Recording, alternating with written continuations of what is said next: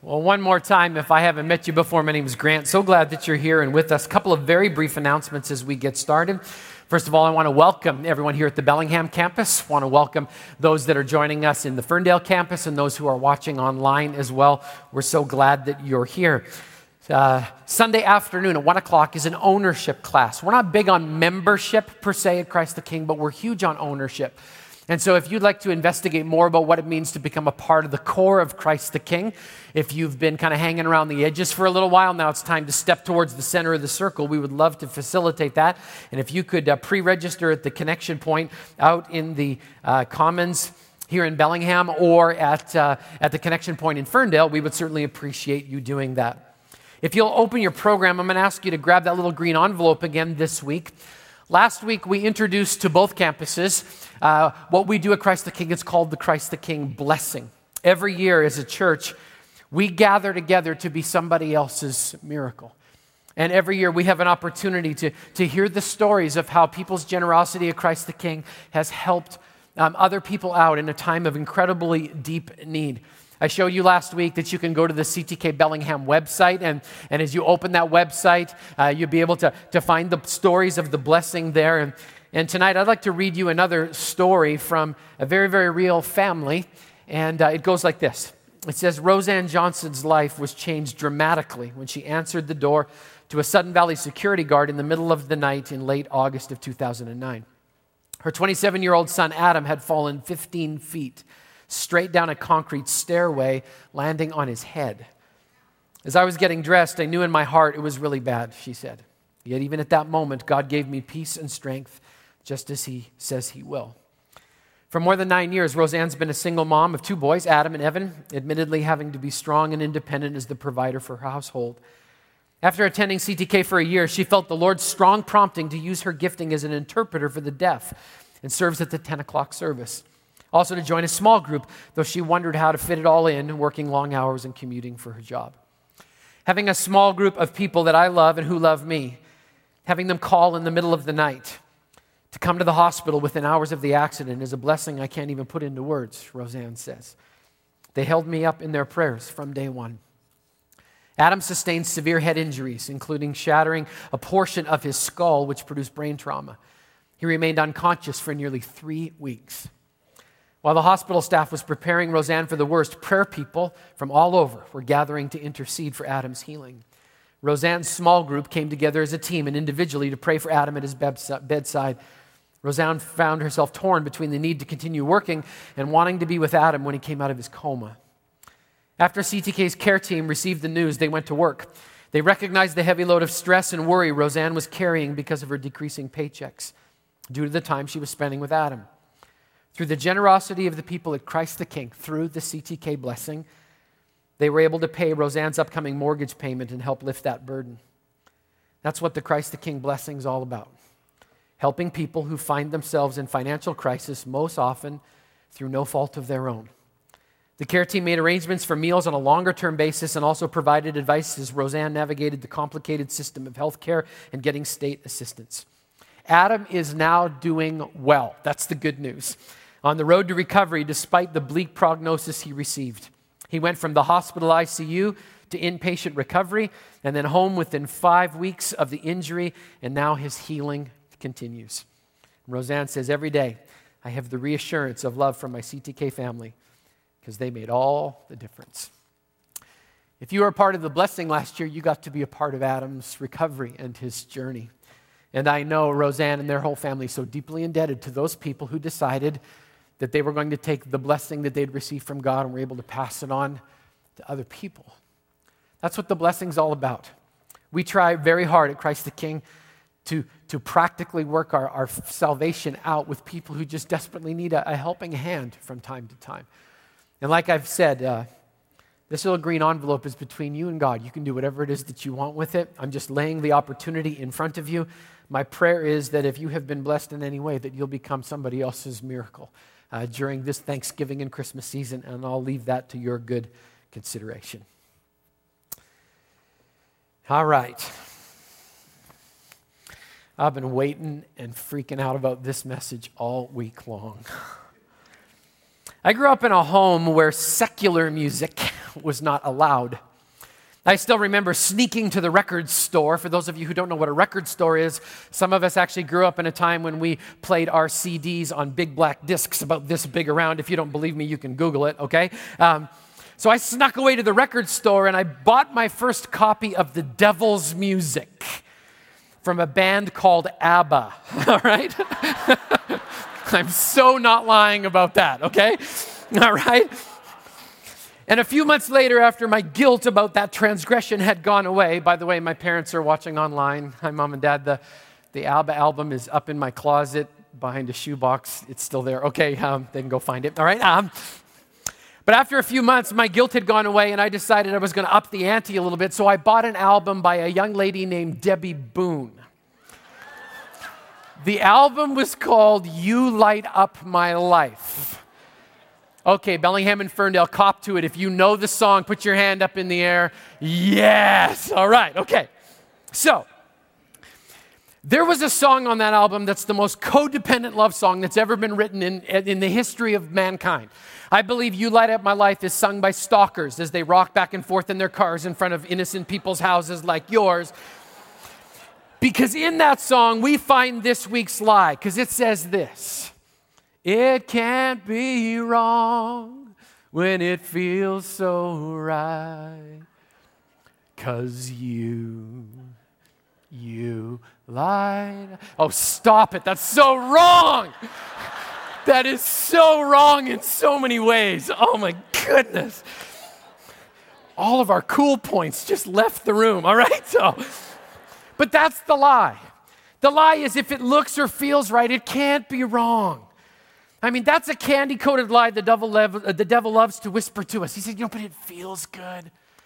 And it feels good. And God wants you to feel good, right? So you should just do that because it feels good.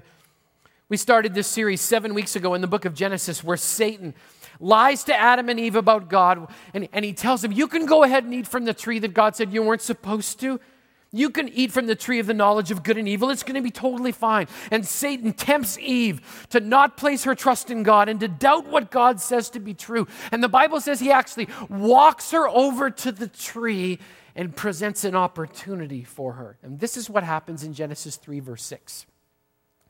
When the woman saw that the fruit of the tree was good for food and pleasing to the eye, and also desirable for gaining wisdom, then she took some and she ate it. She also gave some to her husband who was with her, and he ate it. Do you see how it happens? The enemy just says it looks good. It looks good, doesn't it? It looks good. I'll, I'll, bet it feels even better. I mean, and, and it convinces her, you know, your eyes would never lie to you. Your sense of touch would never lie to you. No, no, you like it. And then it becomes desirable. And pretty soon she stops looking and she starts touching because it looks right, it feels right. And suddenly, because it looks right and feels right, she's thinking in her mind, it can't possibly be wrong. It's got to be right. Everything adds up. But here's the kicker it was wrong because God said it was wrong. So she had to think counterintuitively in the moment. I mean, there's a foundation underneath of this lie. And if we don't understand the foundation, we're going to get sucked into the lie. If it feels right, it can't be wrong. Here's the foundation the foundation is this you can trust your experiences and your conscience. Now, just so we're clear, the statement, you can trust your experiences and your conscience, is a part of the lie. Because the truth is, you can't trust either of them.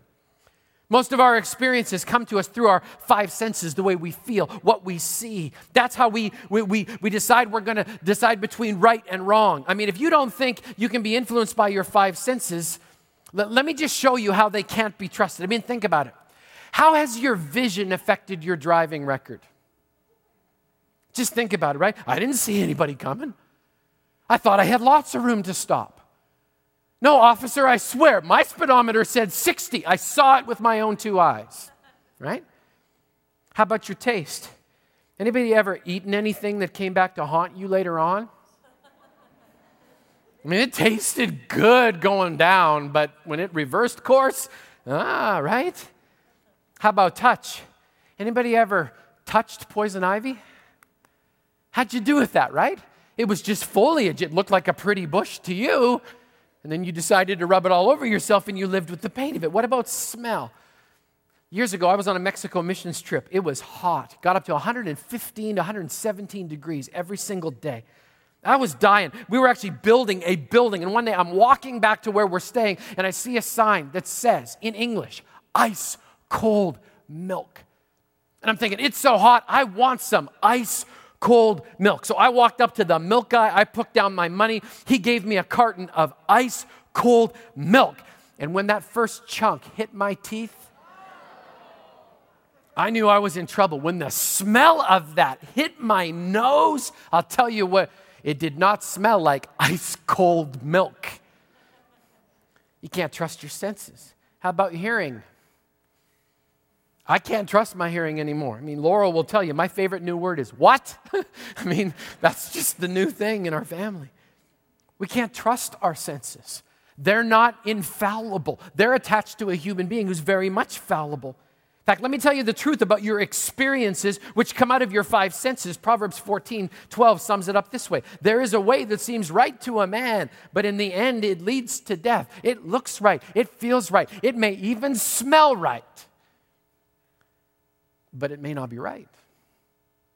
You can't trust your experiences, even though they seem right. And some of us say, well, that's no problem. Don't worry about the experiences. I still have my conscience, right? Can I tell you something about your conscience? You can't trust that either.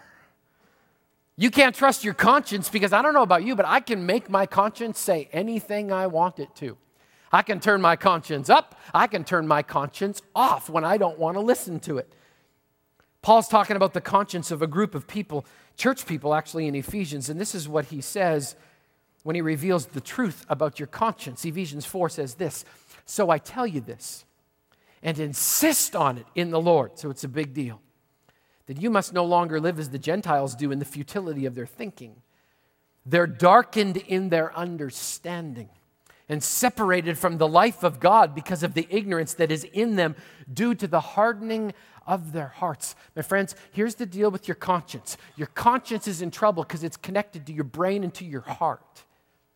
Your brain is wired to completely and totally focus on you, and your heart can become hard when you choose to do your own thing and not follow God. Trusting your conscience is a recipe for disaster. I mean, let's just be honest, can we? We base most of our decisions on what is right and what is wrong by how it feels. If it feels right, it must be God. If it feels wrong, ah, I might just now, you know, navigate it or negotiate it for a second. But, but really, when it comes down to it, that's how we base most of our decisions. Now, I know some of you are just looking, duh, Grant, this is so remedial. I don't believe that it feels right. It can't be wrong. I mean, so can we just move on? I think I'm, I, I think I've got this one down. I know it's a little bit subtle, but I know better than that. Thank you very much. I learned that all the way back in Sunday school. Before we're so quick to just dismiss this lie, I gave you uh, six different modern expressions of the same thing. Maybe you've heard yourself saying some of these before. Let's try this one on for size. I've always been this way. I've always been this way. Maybe you've ever heard that before. I have a problem, but that's, this is just the way I am. I can't change. I'd like to change, but I can't because this is just the way I am. And when we say this is just the way I am as an excuse, what we're really saying is we're stuck and that God may have been able to change other people, but He can't possibly change us because we're special in a dysfunctional sort of way. Right? Here's the assumption that goes with the excuse that I've always been this way. It's a false assumption, but we say it anyway. Because I've been this way, I must continue to be this way in the future. That doesn't make any sense, does it? I mean, what an incredible place of despair to think you're actually doomed to the sins of your past and the generations in front of you or behind you. I mean, I know people that say, you know, my dad was an alcoholic guy with an anger problem, and my grandpa was an alcoholic with an anger problem, so I guess I'm just going to have to be an alcoholic with an anger problem. I mean, what an unbelievable place of despair. I've found myself saying that before. I, I just, I don't think I can change. This is just the way I am. And we actually do a subtle blame shift. It's like, it's because God made me this way, so it's all His fault. I mean, I'd like to ask a question to the believers in the room. How do you pray the lie, I've always been this way? I mean, how do you pray that? I mean, do, do, you say, God, I know you're the creator of all things in heaven and on earth. You're the most powerful force in the universe. But the bottom line is, I'm a jerk and I don't think you can take that out of me. I'm too big of a challenge for you, God. I can't change because I've always been this way. Is that how you pray that one? I mean, and if you believe that, what do you do with 2 Corinthians 5:17 that says, "Therefore, if anyone is in Christ, he's a new creation. The old has gone, the new has come. I mean, of all of the people on the face of the earth, God's people should be the first ones to put their hand up and go, I am so not that way anymore. I used to be that way. I used to act that way. I was a complete and total lost cause.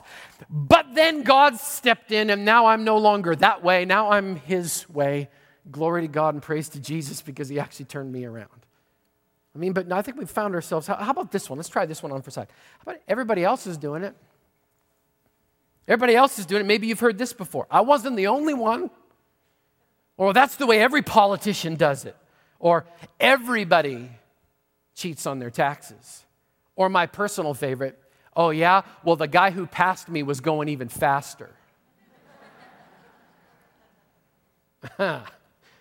We just moved beyond preaching to meddling, didn't we? Yes, we did.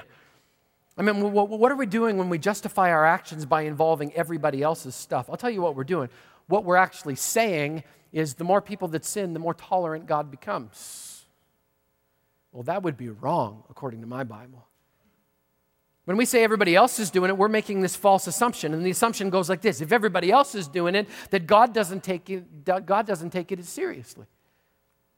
I mean, it's like we walk around going, woohoo, there's safety in numbers, and as long as I'm fornicating in a pack, I'm all good, right?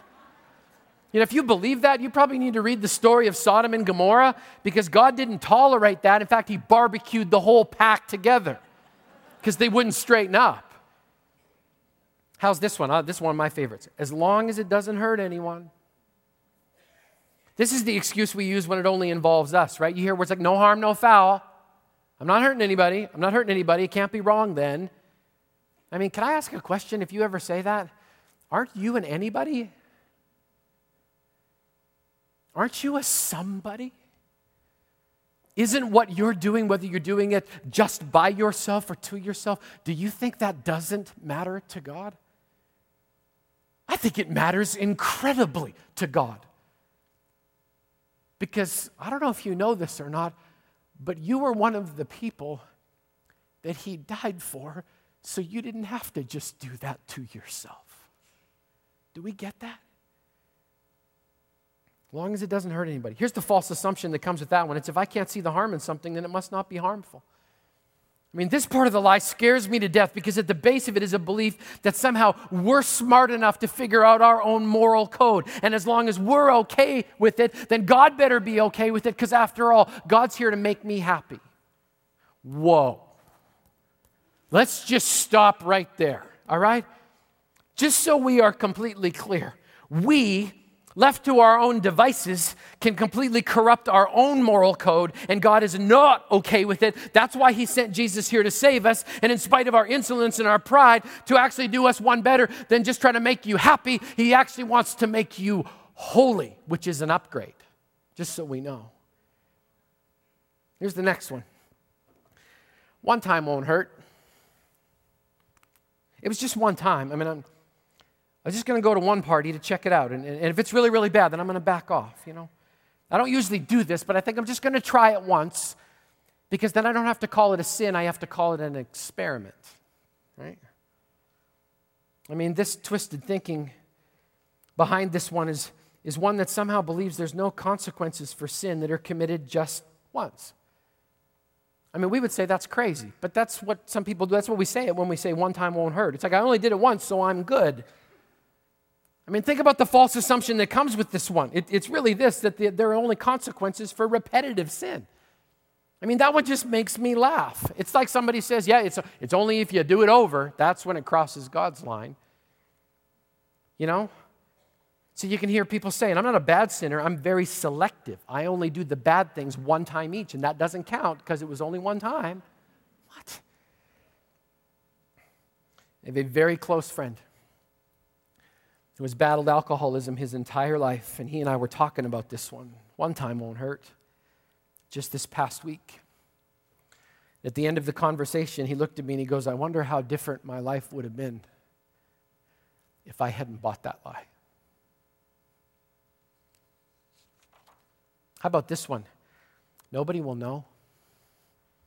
Nobody will know. This is the lie that follows traveling salesmen back to their hotel rooms. This is the lie that follows the lonely girl upstairs into the office so that she can chat with somebody who understands. This is the lie that tempts the young person whose, whose parents trusted them to stay home alone for the weekend. There's a scary assumption, a false assumption that comes with this one, and it goes like this that sin's only wrong when it's observed by another person. I mean, just ignore the fact God's watching and calling and pleading and hoping that we're going to turn to Him instead of turning away. But this is the lie that says, as long as you don't get caught, it's just not that big of a deal. You know, like lots of other lies, this one tricks us into thinking that, that the pain of sin is very short lived and that the only real price is, is the fact that you get embarrassed because somebody actually catches you doing something wrong. Nobody's going to know. It's not that big deal. I'm not hurting anybody else. And after all, everybody's doing it, right?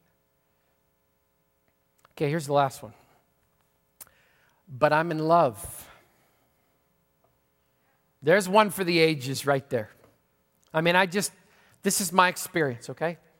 People use this statement to justify affairs, to justify doing whatever they want to with their physical body to keep a relationship going, to justify living together outside of the bonds of a marriage relationship, to justify their need for physical affection. I mean, the list just goes on and on and on. And I get busted on a fairly regular basis with this question Grant, why does Christ the King have such a strong stand about sexual purity and marriage and couples living together? Well, let me lay it out for you. We have a strong stand about these things because God loves marriage, because God loves purity he invented it, He gave it as a gift, and He knows the only appropriate place for physical intimacy is to occur between a man and a woman in a committed covenant marriage relationship that's supposed to last for a lifetime. That's the truth of God's standard, whether we like it or don't. That's what the Bible says. Okay, so here we go. We're gonna get really personal now, right? I'm in my office with the young couple. They're living together and they wanna know what God has to say about their situation because they're in love it feels all right. In fact, it feels really, really good that they're able to be this close with each other. And they say, it just feels so right. How could it possibly be wrong? You asked for it, I'm going to answer. Genesis chapter 2. I open my Bible. This is what I read. It says, For this reason, a man will leave his father and mother and be united to his wife, and they will become one flesh. So I turned my Bible around and I asked the guy sitting in front of me, I said, So what word do you see right here? And I point to the word wife on the paper. I said, Do you see the word, the word girlfriend, roommate, significant other, high school sweetheart, friend with benefits, or any other descriptor other than the word wife? He said, No. Okay then the words that come next say this. That says they will become one flesh which means that they're united physically emotionally spiritually and socially and that god now views them as one person. I said i need to ask you another question. Do you see anything in there at all about a practice round? Anywhere. His response was, but it just seems to make sense because we need to find out if we're compatible. To which I reply, there's another way to find out that you're compatible. It's called talking. That's what you do. You have conversations for a really, really, really long time. Find out if your values line up, if your morality lines up, if your belief in God lines up, and you'll figure out whether or not you're compatible or not. He responds, But I thought we were doing ourselves a favor, to which I reply, What, the, what you need to know is this is the truth about cohabitation you are three times more likely to be divorced in the first three years if you live together than if you don't and then get married the way God wanted you to. That's just reality of statistics. You know? He stops and pauses and then he goes, Well, Why would that be? Like, why would we have a higher rate of divorce? It doesn't seem to make sense to me. To which I reply to him, Can I show you? He says, Sure, go for it. I'm like, Okay. So I turn to the girl that he's in love with, and I say, I have a question for you. How does it feel to be good enough to live with, but not good enough to marry? And she picks up her chair turns it sideways. So she's now looking at the other guy in the office and she goes, I'd like to know the answer to that question too. Now, just so we're perfectly clear, that conversation can go both ways, ladies and gentlemen, all right? Because sometimes it's not just the guy on this one. You know, I said, Look, you guys, you're not in love. You think you are.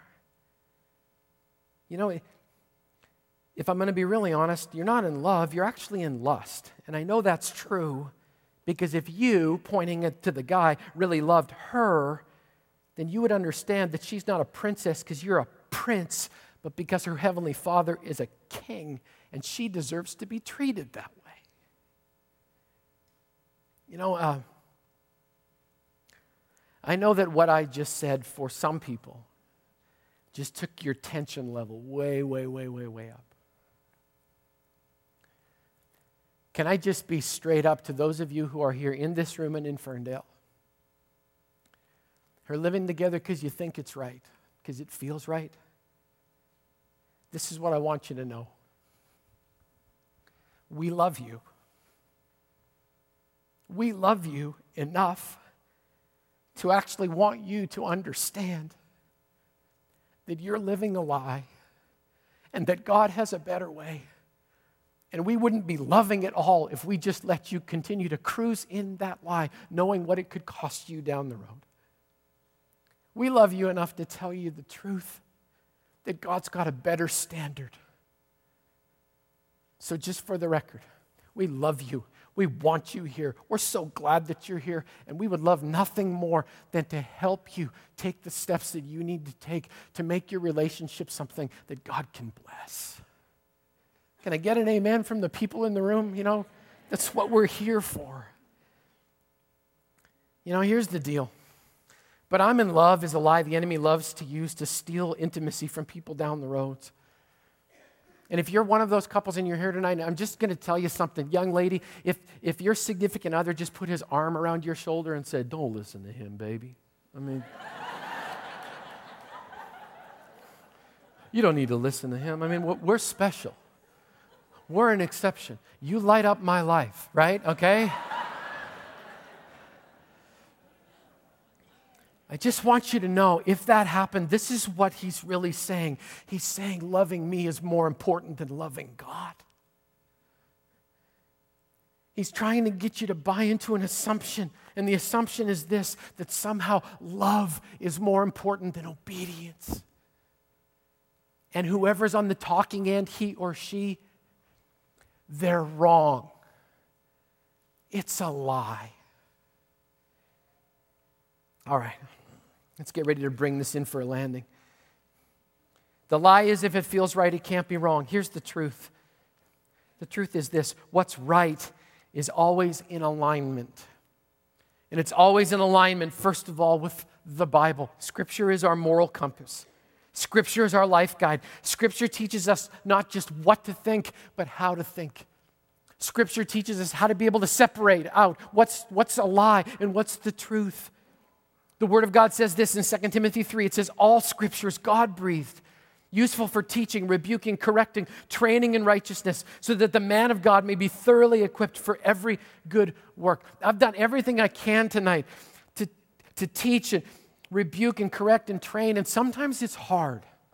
I mean, sometimes it's uncomfortable. I mean, I can feel the tension level in the room, believe me. But the question is this regardless of what you've decided in your life is right. My question is is it in alignment with what God's word says?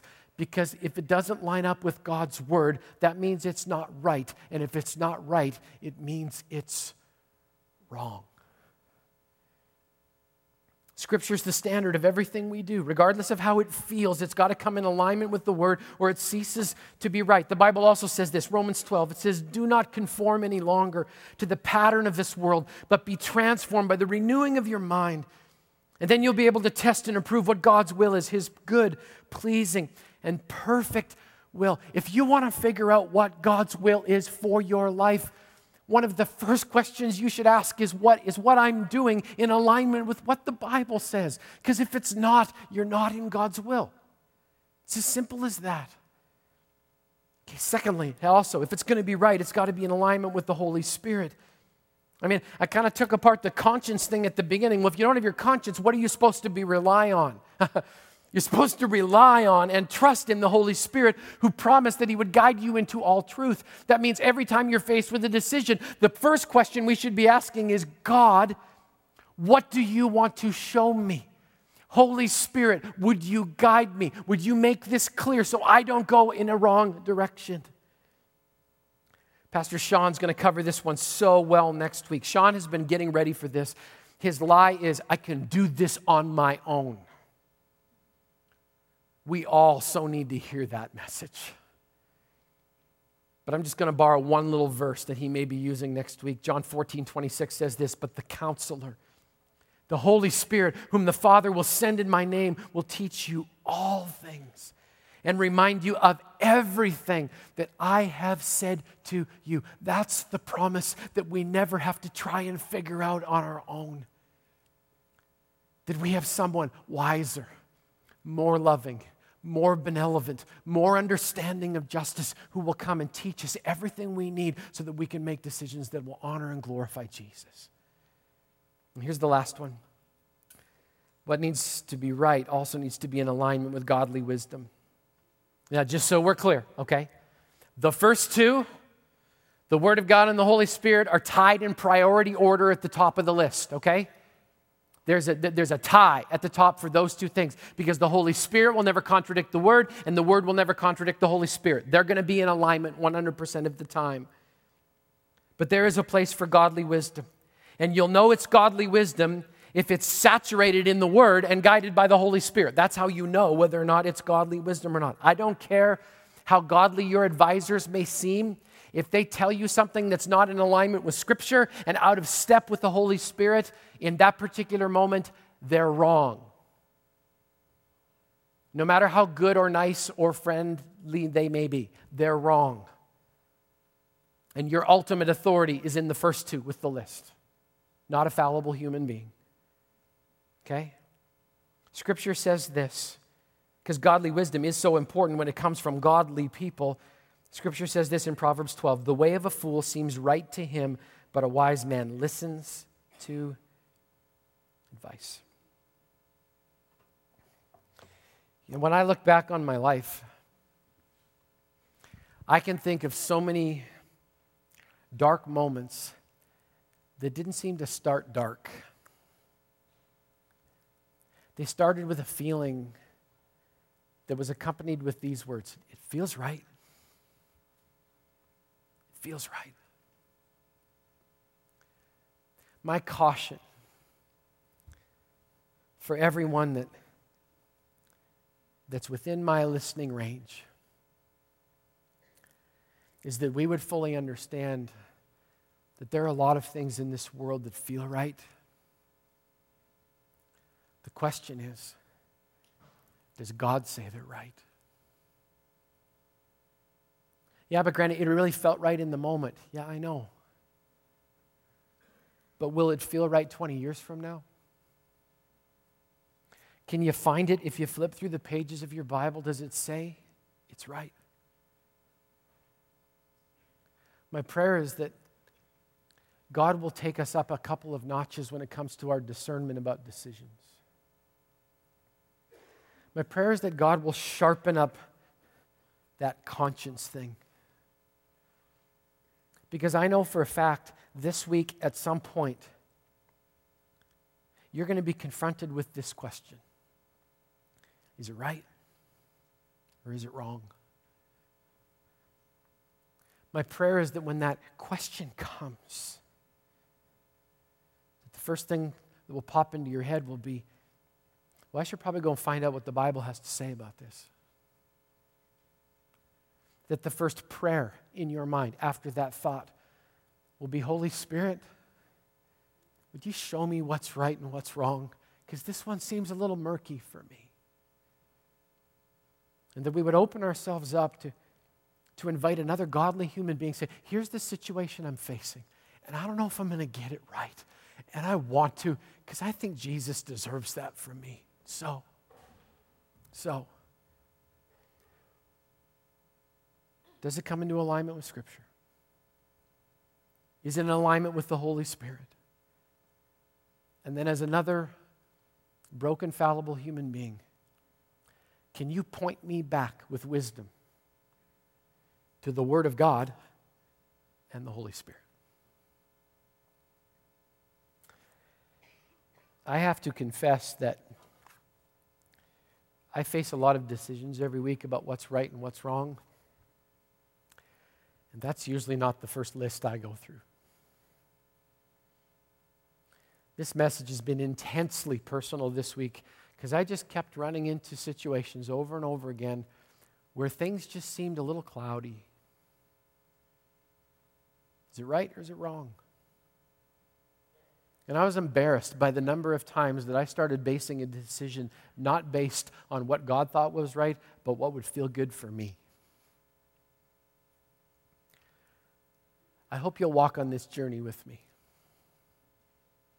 As we ask God to do difficult work in sharpening and honing our minds, our hearts, and our souls, so that we never ever buy the lie well, if it feels right, it can't be wrong. And instead, that we would think,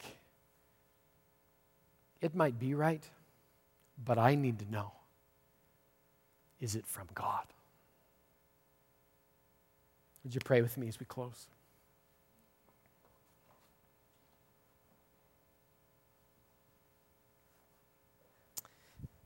God, this one's sticky because it gets uh, right up in our face. So, Lord, as these uh, lies, subtle ones, like it's only once, I'm, I'm, always going to be this way, or but we're in love. I, God, as that rumbles around in our hearts and our minds, I pray that we would hear from you right now. God, I pray that you just stick your fingers wherever they need to go in my soul so that I wouldn't trust me, but that I would trust you with the decisions of life.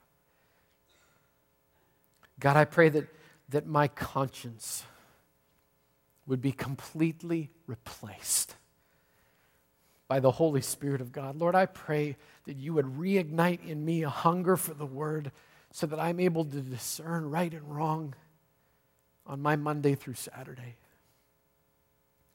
And Lord, I pray that for my brothers and sisters. Lord, would you so wrap us in the truth that we'd even be able to pick up some of these subtle lies when they confront us because we know they're coming. So, Lord, we ask for your covering, your blessing, your help, and your joy in knowing that anything that is right is in perfect alignment with our Lord and Savior, Jesus Christ. Would you allow us to live right this week? And we pray these things in your precious and holy name. Amen.